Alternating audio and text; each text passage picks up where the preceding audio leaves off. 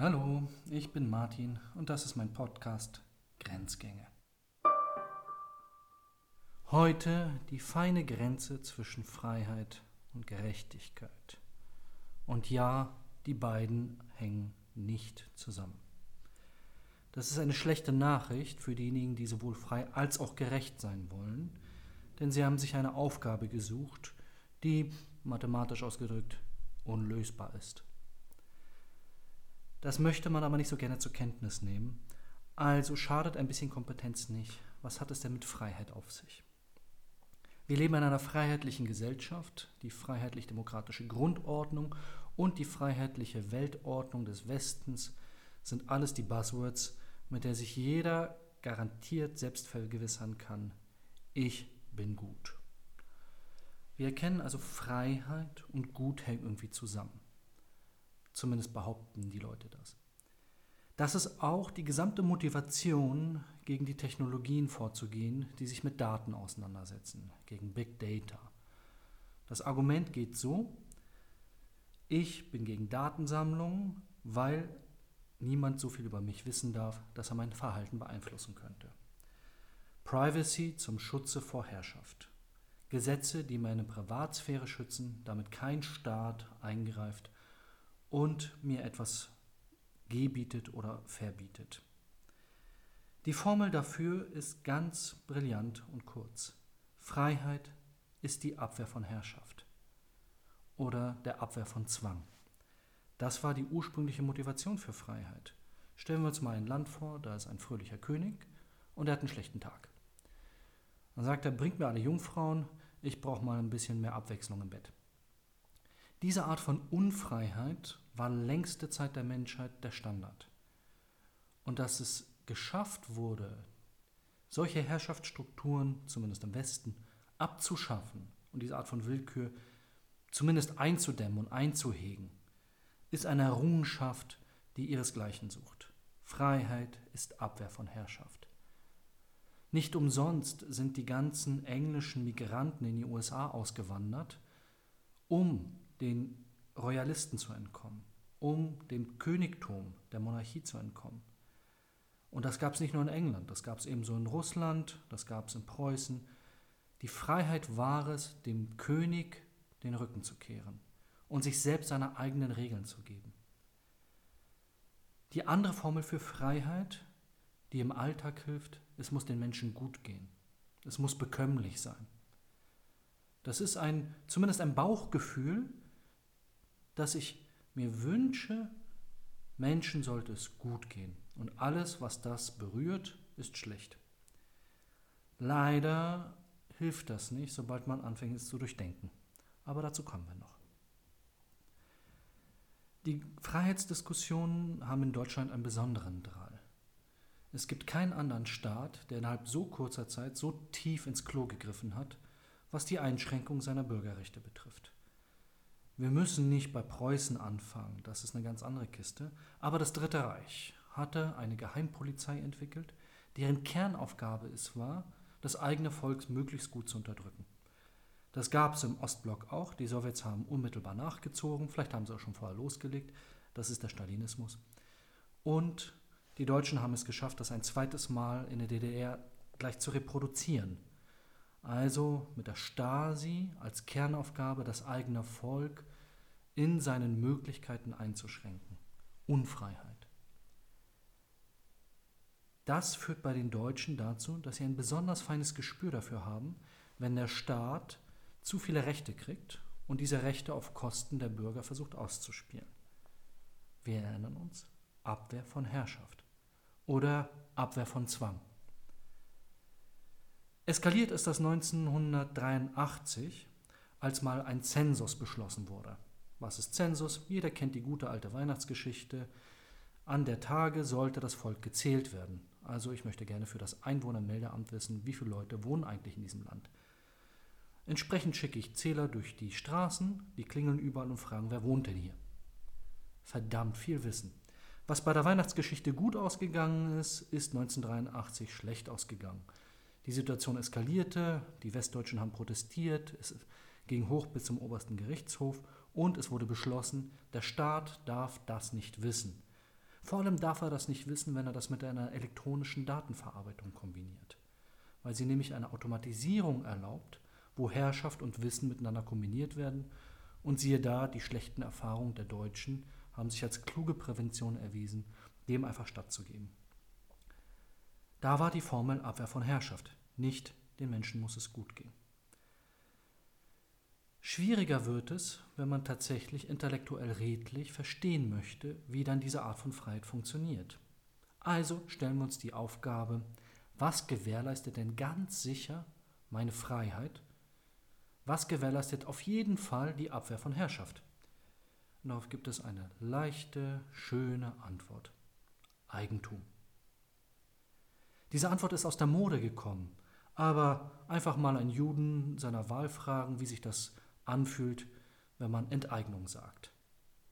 Der Eingriff des Staates, auch das Dritte Reich, aber nicht nur, Russland, Osteuropa und so weiter, einer Minderheit, einer jüdischen Minderheit in dem Fall, alles wegzunehmen, qua Anordnung. An diesem Beispiel wird auch das ganze Dilemma deutlich. Wir erkennen sofort, dass Eigentum das ist, was man mir nicht wegnehmen darf. Deswegen ist es mein Eigentum. Das gewährleistet auch, dass ich frei bin. Ich kann mir mein Essen kaufen, ich kann mir mein Reiseticket kaufen, ich kann mir mein Haus kaufen. Ich habe Dinge, die nur mir gehören und ich kann frei über sie verfügen. Das funktioniert über das Konzept Vertrag. Es gibt also ein Dokument, auf dem draufsteht, das dir gehören. Super. Sobald ich da reingreife, wird es schwierig. Aber wir waren bei der intellektuellen Redlichkeit. Intellektuell redlich ist es, wenn wir nun anfangen, uns zu überlegen, was für den Einzelnen gut ist, muss doch auch für alle irgendwie funktionieren. Also, wie kriege ich Eigentum für alle hin? Das ist das Konzept des freien Marktes. Da kommt der Vertrag wieder ins Spiel. Wenn ich Eigentum habe, darf ich das auch verkaufen. Oder ich darf anderes Eigentum kaufen, käuflich erwerben. Ich darf mein Eigentum vermehren.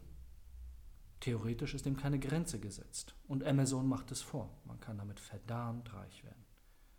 Ob das gerecht ist? Andere Frage. Wir sind gerade bei frei, nicht bei gerecht. Ich kann mit meinem Eigentum tun und lassen, was ich will. Sonst wäre es kein Eigentum. Und frei bedeutet es, ich habe eine gute Idee und ich muss niemanden um Erlaubnis fragen, darf ich das denn machen? Also nehmen wir mal an, ich habe ein bisschen Mathematik im Kopf, setze mich hin, schreibe eine Formel nieder und stelle fest, Mensch, guck mal, mit dieser Formel könnte ich auf blitzeschnelle Suchergebnisse im Internet zusammenstellen. Wir nennen das heute Google.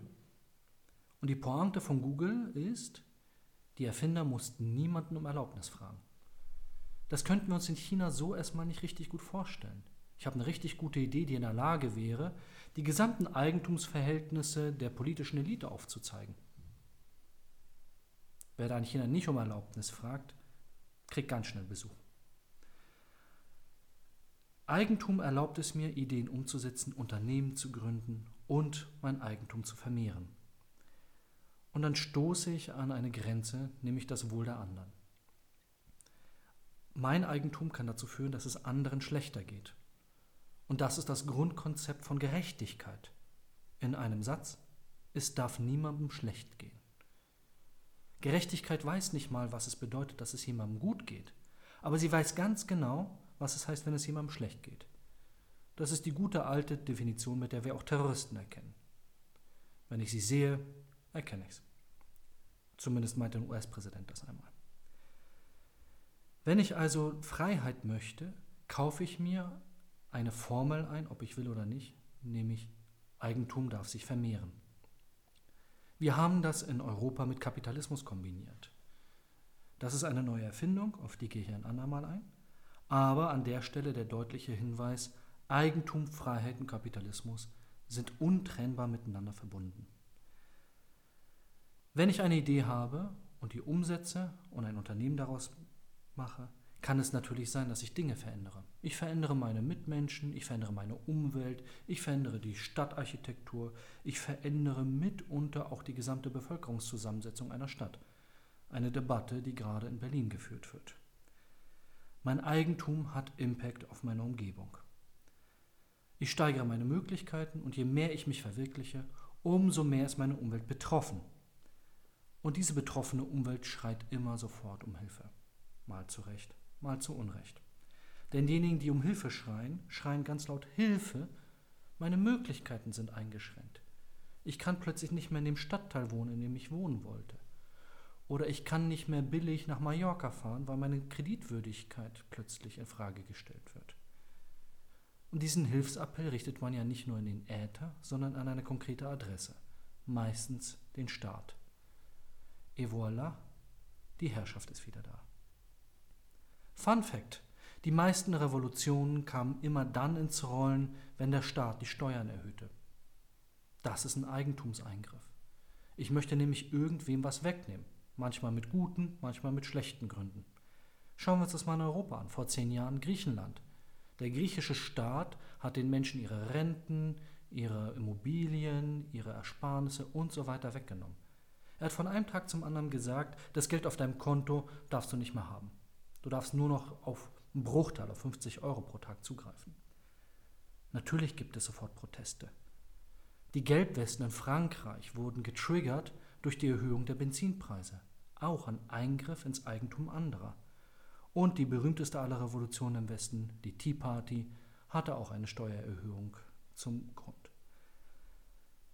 Niemand mag es, wenn in sein Eigentum eingegriffen wird.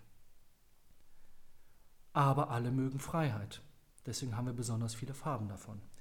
Wir haben Freiheitsrechte in Form eines Linksliberalismus, wir haben das in Form eines Konservativliberalismus, ein Sozialliberalismus und so weiter. Also wir können das zusammenfassen. Das sind alles Bindestrich-Liberalismusformen, die frei sein wollen, aber das Kleingedruckte nicht lesen. Diejenigen, die das Kleingedruckte aber nicht nur lesen, sondern auch schreiben, die Intellektuellen, die das durchdenken, kommen leider zu hochproblematischen Ergebnissen.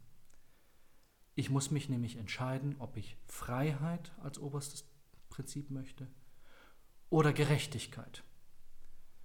Für die Gerechtigkeit steht zum Beispiel Karl Marx. Und er hat sich beschwert, dass die Art von Freiheit, die die einigen reicher macht, andere in ihrer Freiheit einschränkt und sie nicht schlechter gehen lässt. Nennen wir heute Marxismus oder Antikapitalismus oder vielleicht einfach nur intellektuelle Dummheit. Denn bei Marx fehlt dieser wunderbare eine Satz, du sollst nicht töten.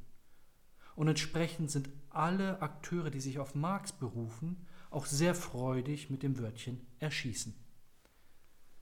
Ob das ein Lenin war, ob das ein Mao war, ein Stalin, ob das die Roten Khmer sind, alles Früchte eines Gedankens, in dem Gerechtigkeit alles erlaubt, auch den Mord. Das wird man bei Liberalen niemals finden. Liberale sind nämlich einfach nur rücksichtslos, aber meistens gewaltfrei. Da finden wir dann Anarcholiberale oder Libertäre.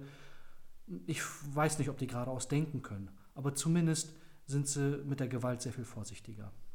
Sie setzen auf die Kooperation und auf die Entfaltung der Menschen. Den Drall, den sie dafür abbekommen haben, ist die dogmatische Ablehnung von allen staatlichen Konzepten. Anarchie als absolute Freiheit. Und wenn jemand da nicht mitziehen kann, ja Pech gehabt. Und das haben die nicht durchdacht, denn dieses Pech gehabt ist eine Logik des Stärkeren, Survival of the Fittest, ein Sozialdarwinismus, der nicht minder schrecklich ist als die marxistischen Ideologien. Kurzum, eine Widerspruchsfreiheit kriegen wir nicht hin. Aber wir haben gute Theorien, die uns recht deutlich machen, wie Freiheit aussehen könnte. Und die haben wir weitestgehend umgesetzt. Wir erleben das im Westen. Wenn wir uns alle Kennziffern anschauen, die unser Leben auszeichnen, geht es uns wirklich gut. Wir haben die höchste Krankenversorgung in der Menschheitsgeschichte. Wir haben die beste Ernährung in der Menschheitsgeschichte. Wir können in fast jedes Land hinfahren, was uns reinlässt.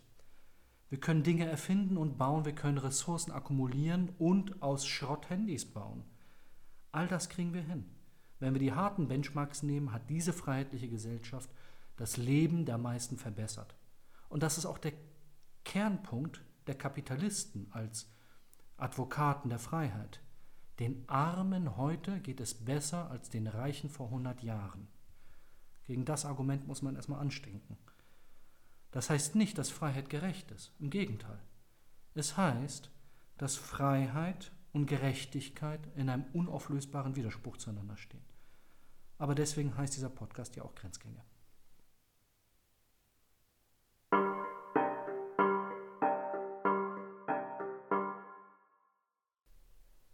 Wie immer findet sich in der Beschreibung dieser Folge ein Link zum Quellenverzeichnis.